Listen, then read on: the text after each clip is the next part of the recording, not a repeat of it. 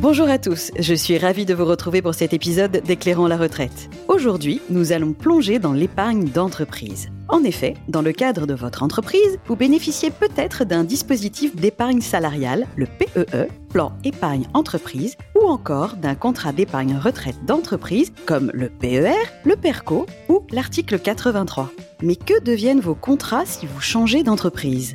Pour nous éclairer sur la question, je reçois Édouard Clark de Dromantin, directeur commercial adjoint chez BNP Paribas, épargne et retraite entreprise. Bonjour Édouard. Bonjour Karine. Commençons par l'épargne salariale. Imaginons que je sois salarié et que je détienne un PEE.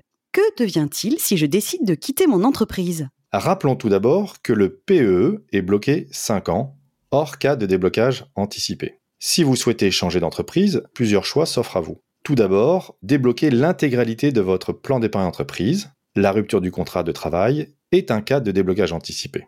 Ou alors, vous pouvez conserver votre plan d'épargne. Vous ne pourrez plus alimenter par des versements volontaires, mais vous pourrez y affecter votre intéressement, votre participation que vous percevrez après votre départ de l'entreprise.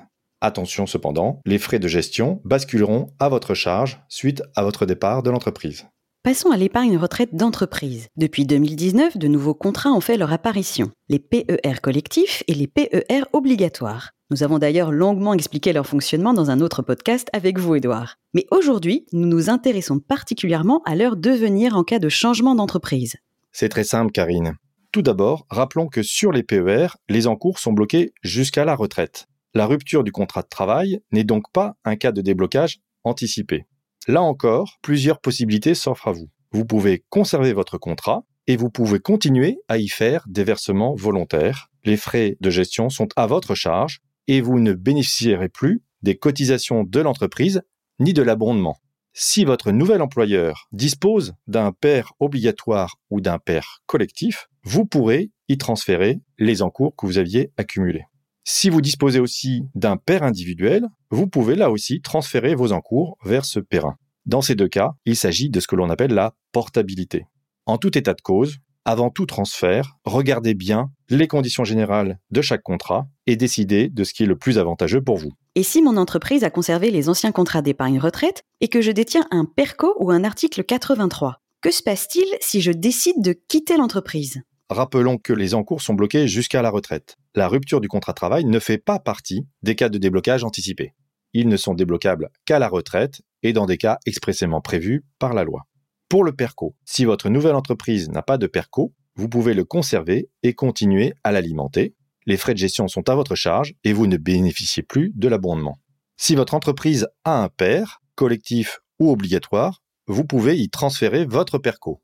Pour votre contrat, article 83. Vous pouvez conserver votre article 83, les cotisations obligatoires ne seront plus versées par votre ex-employeur, mais l'épargne retraite constituée continuera d'être valorisée dans les conditions prévues par le contrat. Là aussi, les frais de gestion sont à votre charge. Si votre nouvelle entreprise n'a pas d'article 83 ou de paire obligatoire, et si vous aviez déjà procédé à des versements lorsque vous étiez salarié, et uniquement dans ce cas, vous pouvez continuer à verser sur le contrat article 83 de votre ancienne entreprise. Si votre nouvelle entreprise a un paire, qu'il soit obligatoire ou collectif, vous pouvez y transférer les encours accumulés sur l'article 83. Merci beaucoup Edouard de nous avoir éclairé sur ces questions d'épargne d'entreprise. Et merci à vous de nous avoir écoutés. N'hésitez pas à partager ce podcast autour de vous et à nous dire sur quel sujet vous aimeriez entendre nos experts. À très vite pour un nouvel épisode d'Éclairons la retraite.